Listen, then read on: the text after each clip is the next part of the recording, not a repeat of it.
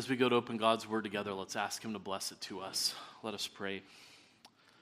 Father in heaven, one thing we have asked of you, and that we will continue to seek after, that we may dwell in your house all the days of our life, to gaze upon your beauty and to inquire in your temple. So hear us, O Lord, as we call to you. Be gracious to us and answer us, for you have said, "Seek my face," and our hearts say to you now, "Lord, your face do we seek."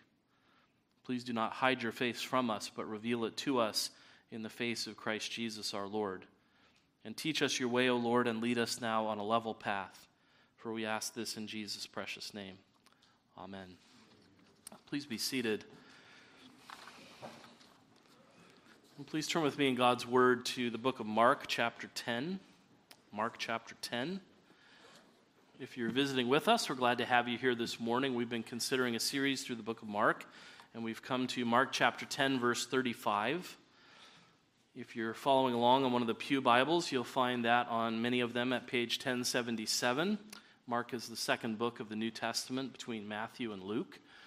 And so Mark chapter 10, beginning our reading at verse 35 and reading through verse 45, will be our text for this morning. So Mark chapter 10, beginning at verse 35, and let's pay careful attention, for this is God's own word. And James and John, the sons of Zebedee, came up to him and said to him, "Teacher, we want you to do for us whatever we ask of you." And he said to them, "What do you want me to do for you?" And they said to him, "Grant us to sit, one at your right hand and one at your left, in your glory." Jesus said to them, "You do not know what you are asking. Are you able to drink the cup that I drink, or to be baptized with the baptism with which I am baptized?" And they said to him, "We are able." And Jesus said to them, "The cup that I drink you will drink, and with the baptism with which I am baptized you will be baptized. But to sit at my right hand or at my left is not mine to grant, but it is for those for whom it has been prepared." And when the ten heard it, they began to be indignant at James and John.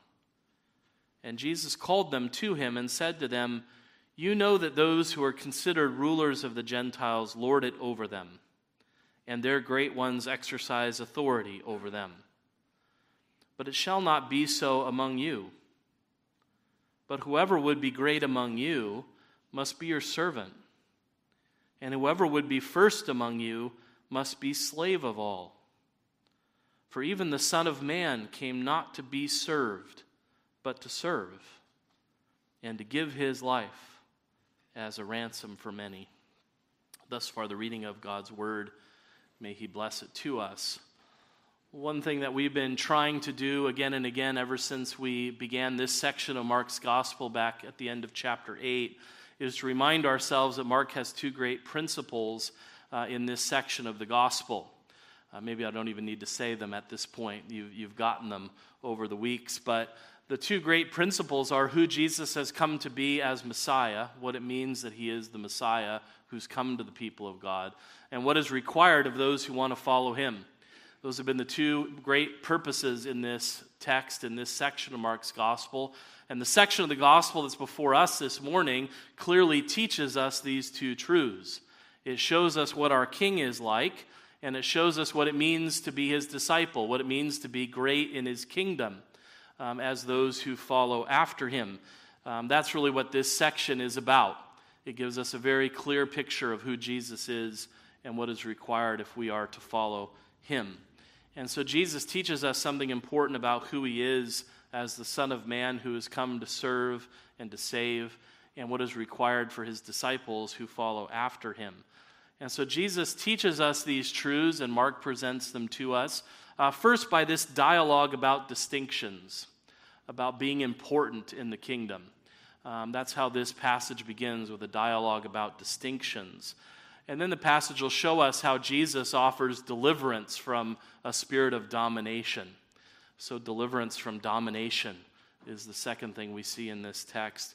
And finally, we see how Jesus teaches that distinction is found through dedication, that you become great in his kingdom by dedicating yourself to a particular task and function, and that's how we want to think about this passage together, a dialogue about distinctions deliverance from domination, and distinction through dedication.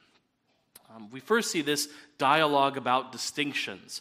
James and John come seeking distinctions from Jesus. They want to enjoy distinction. They want to enjoy privilege and rank in his kingdom of glory. And so they come and say, we have something to ask of you, and whatever we ask, we want you to give us. Now, those of you who are parents probably know that if children come to you making that kind of request, you shouldn't say yes right out of the gate.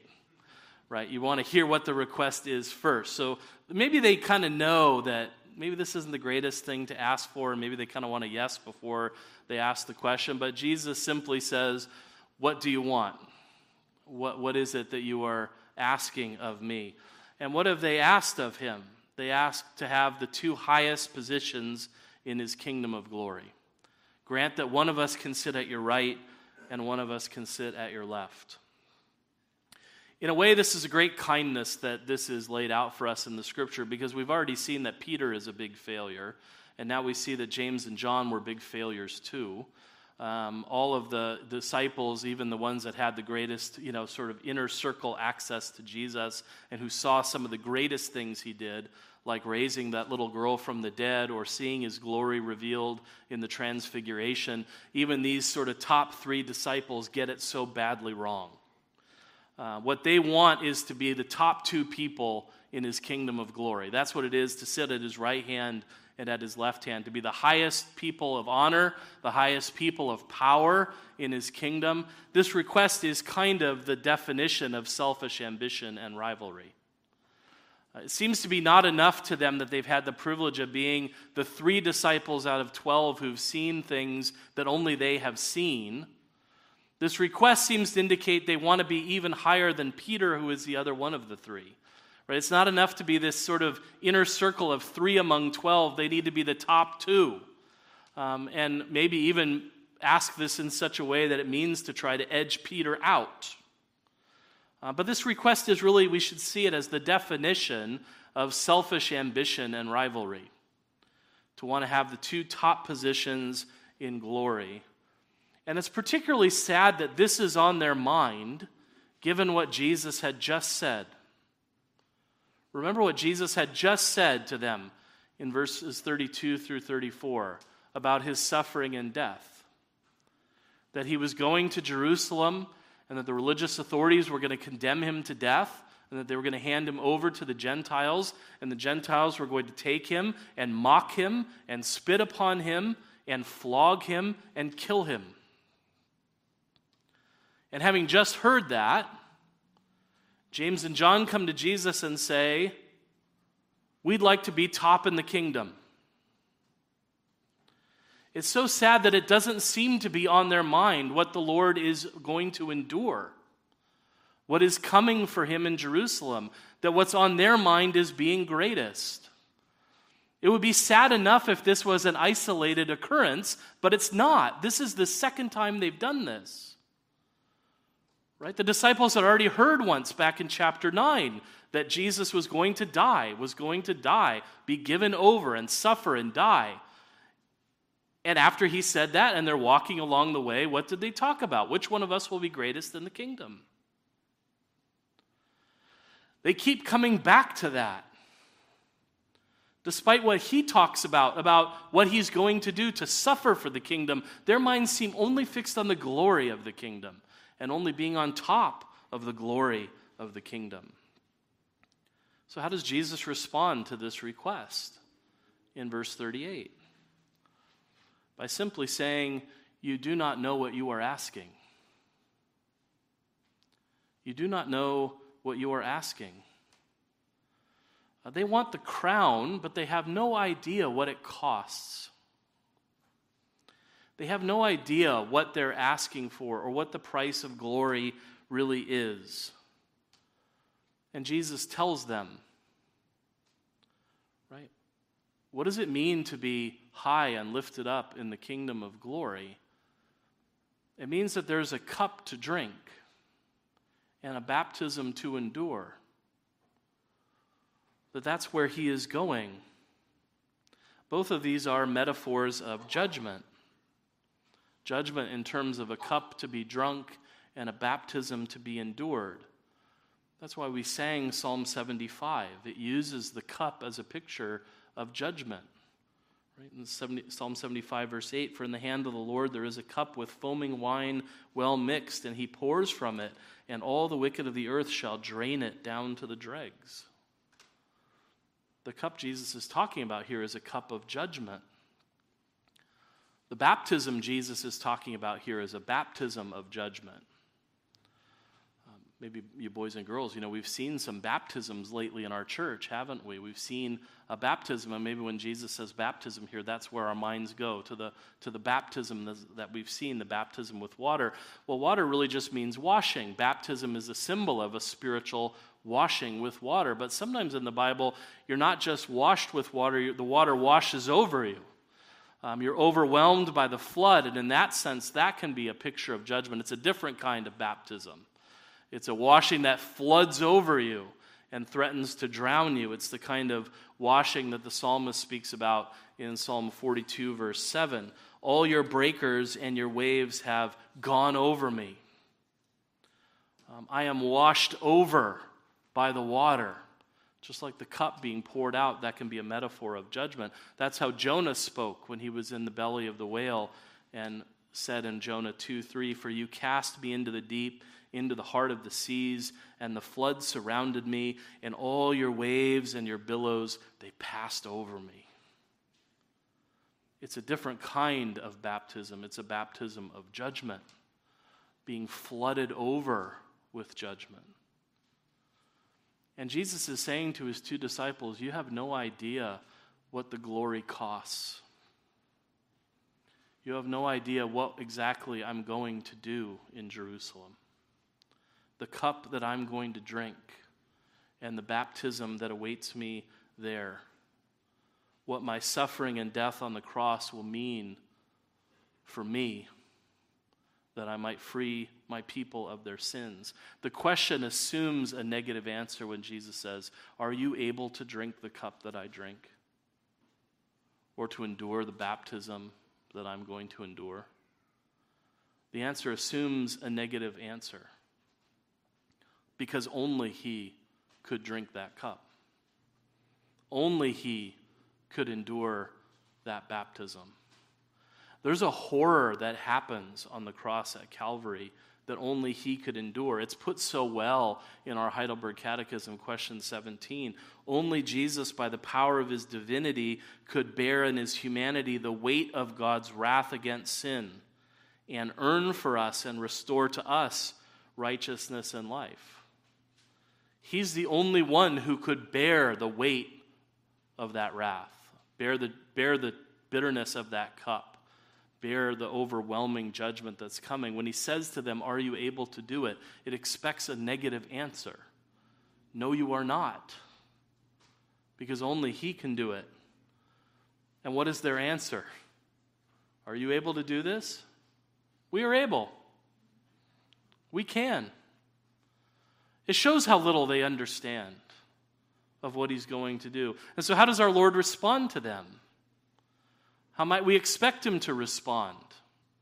It's always the difficulty in reading the scriptures, isn't it? We know exactly what follows. We read it. Maybe some of these stories we know so well, we can't really be surprised by them.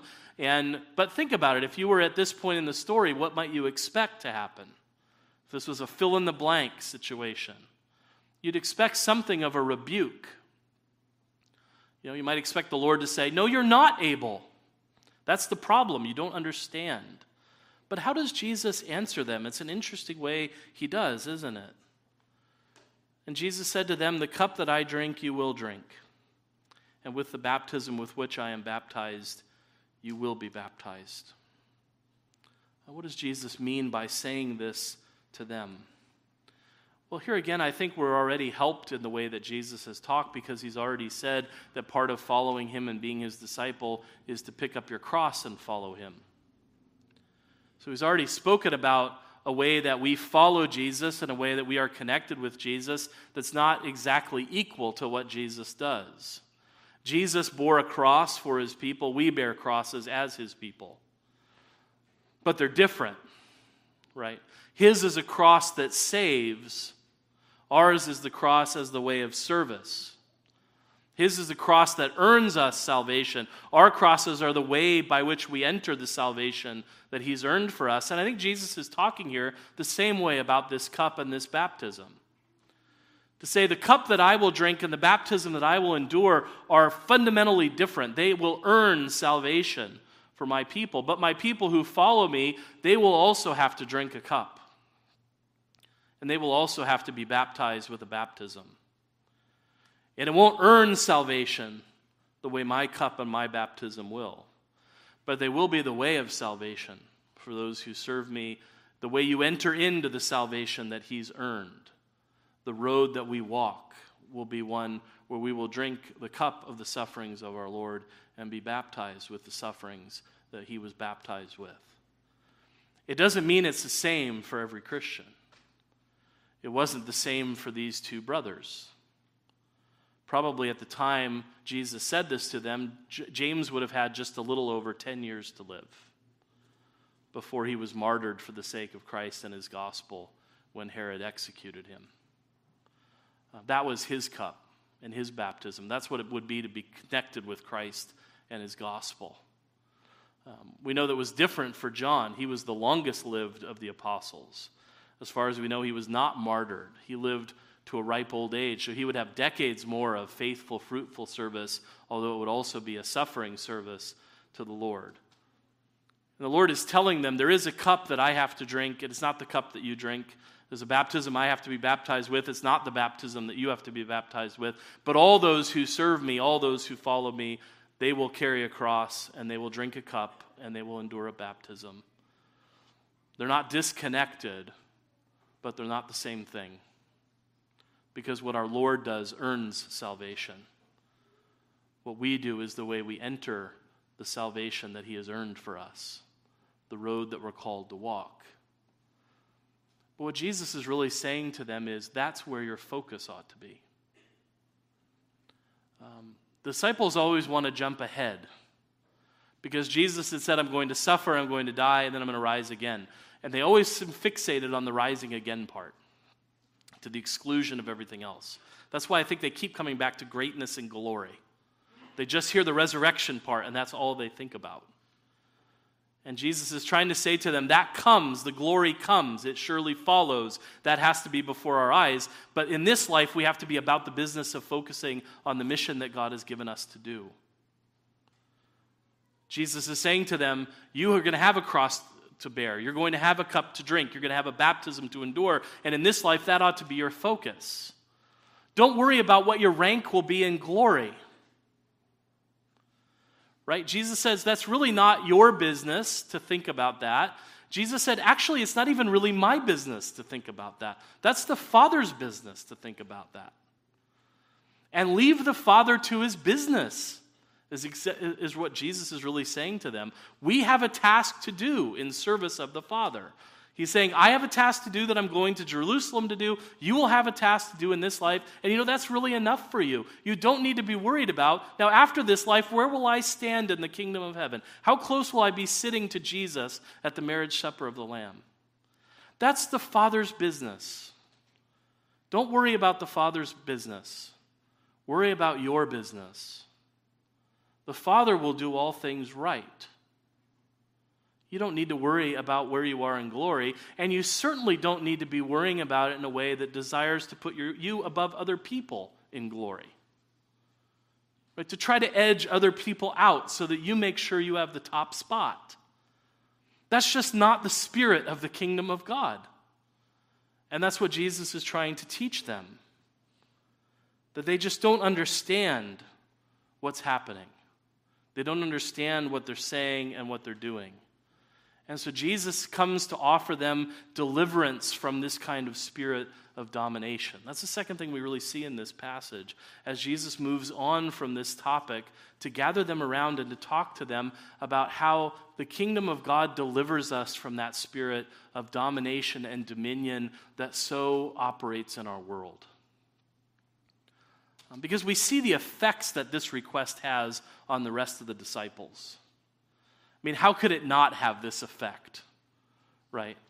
after they've asked to have the top two spots in glory and edge everyone else of the disciples out, how do the disciples react to that? Not surprisingly, they don't react well. When the 10 heard it, they began to be indignant at James and John. They're indignant that they'd be asked to have higher spots than all the rest of them. And why are they indignant? Because they all think they ought to be the greatest.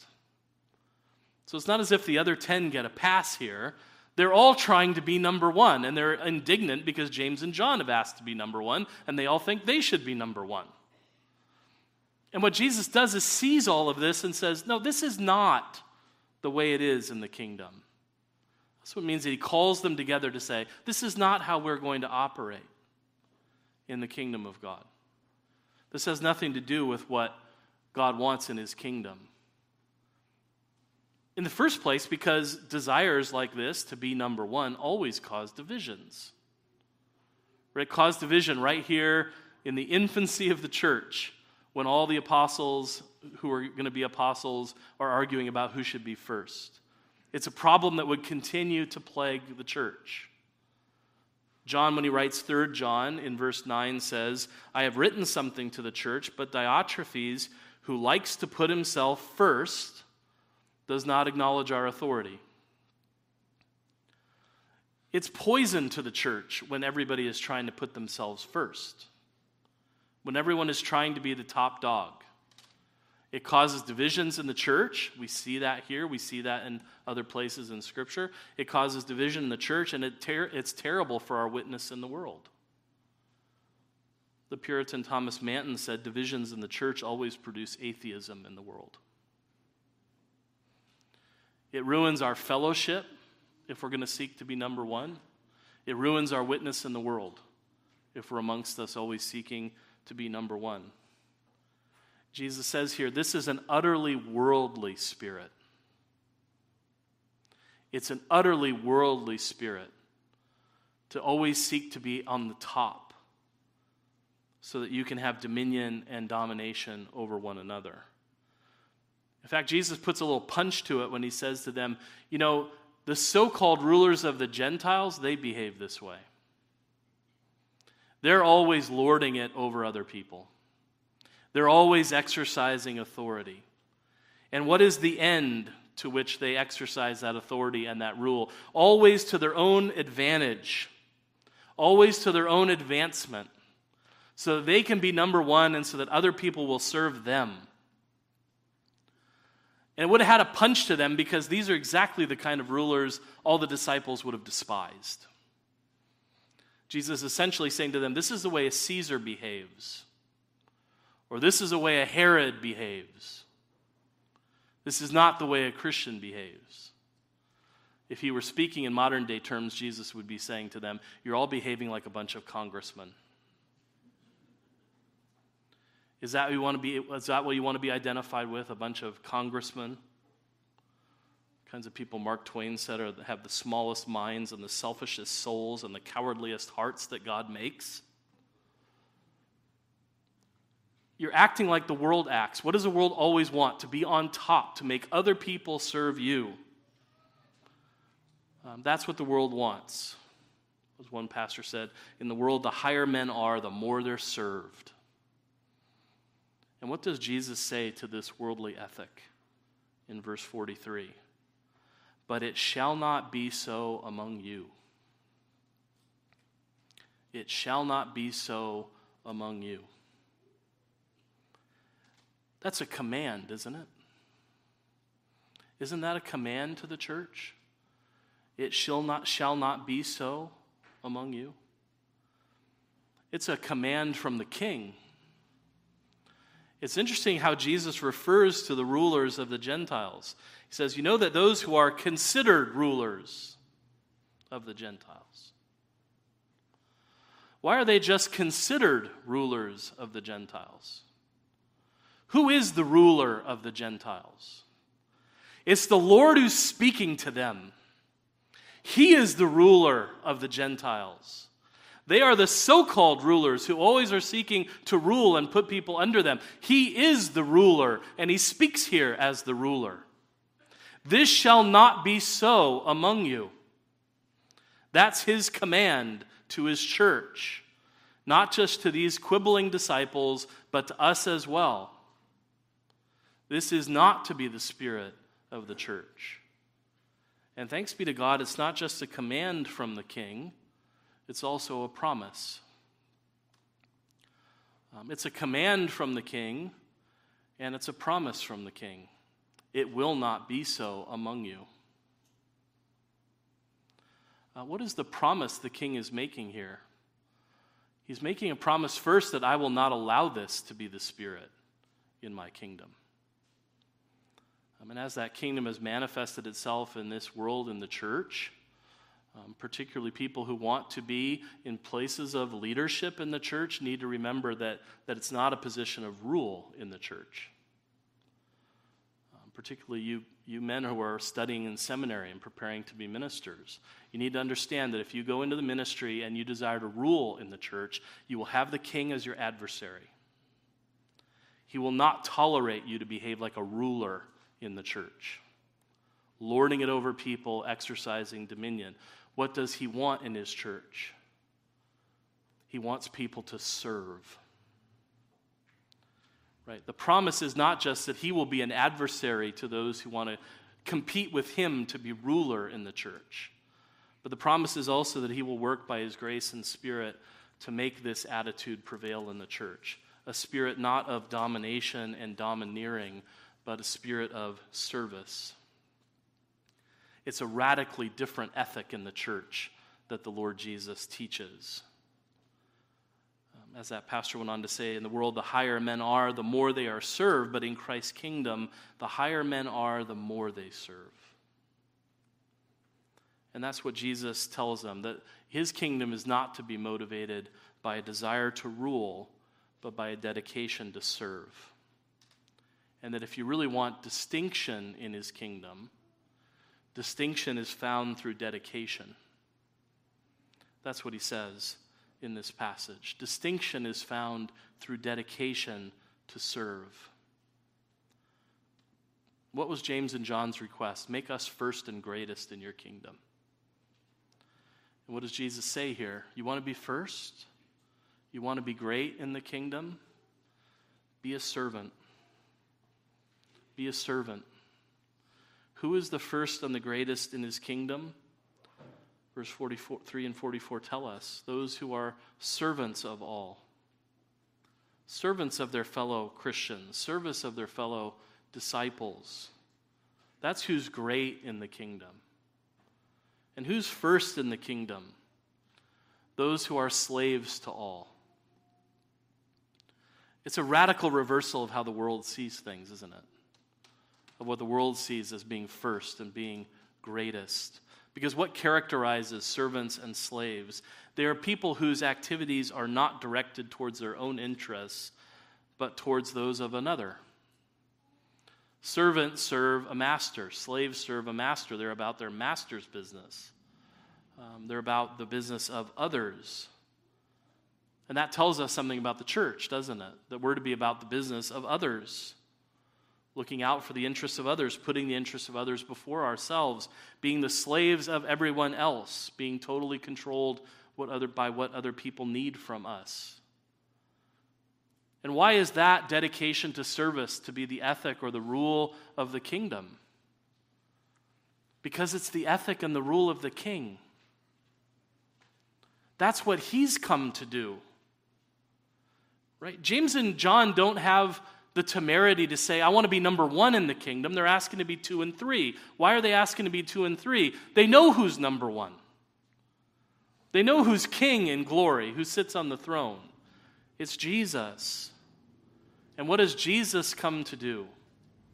Why are all expected to be servants and slaves of one another? Because that's what he's come to do. Right?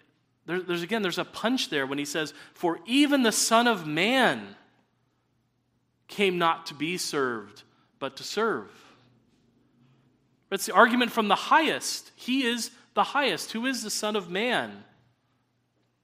It's that title that's revealed to us in Daniel 7 Right? I saw in the night visions, and behold, with the clouds of heaven, there came one like a son of man. And he came to the Ancient of Days and was presented before him. And to him was given dominion and glory and a kingdom, that all peoples, nations, and languages should serve him. His dominion is an everlasting dominion which shall not pass away, and his kingdom is one that shall not be destroyed.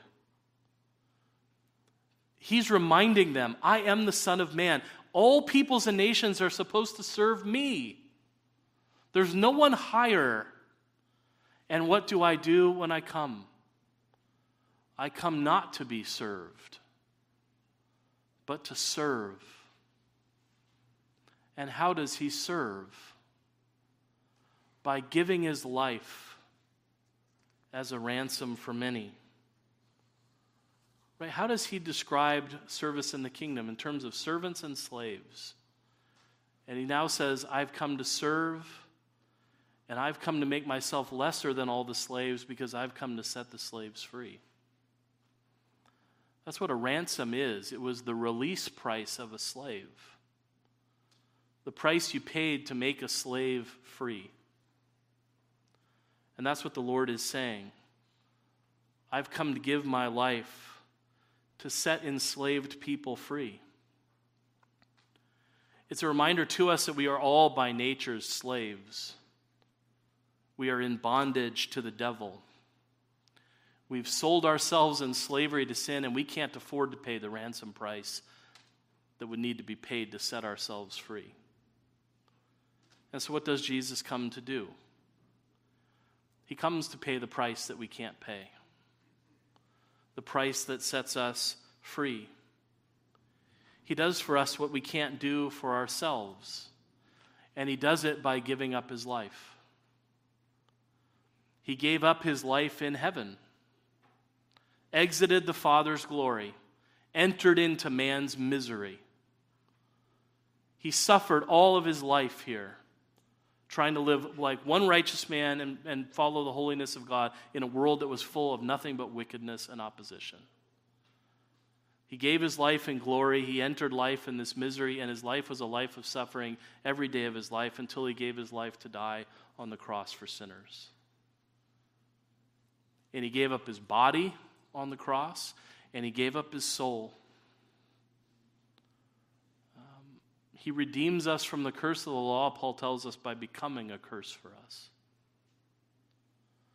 He became a curse there for us, and in that accursedness, in the anguish of his soul, he cried out, my God, why have you forsaken me? And why did he do it? Give up life in glory, give up life in this world, body and soul, to set captives free. To buy us out of the bondage to the devil, so that we could exit the misery of our existence and enter into the glory of his Father's household. He's the one who lays down his life to set captives free.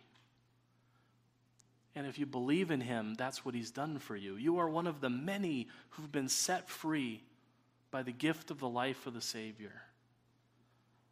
And if you don't believe in him, he holds out his hand to you and says, if you believe in me, I will set you free too.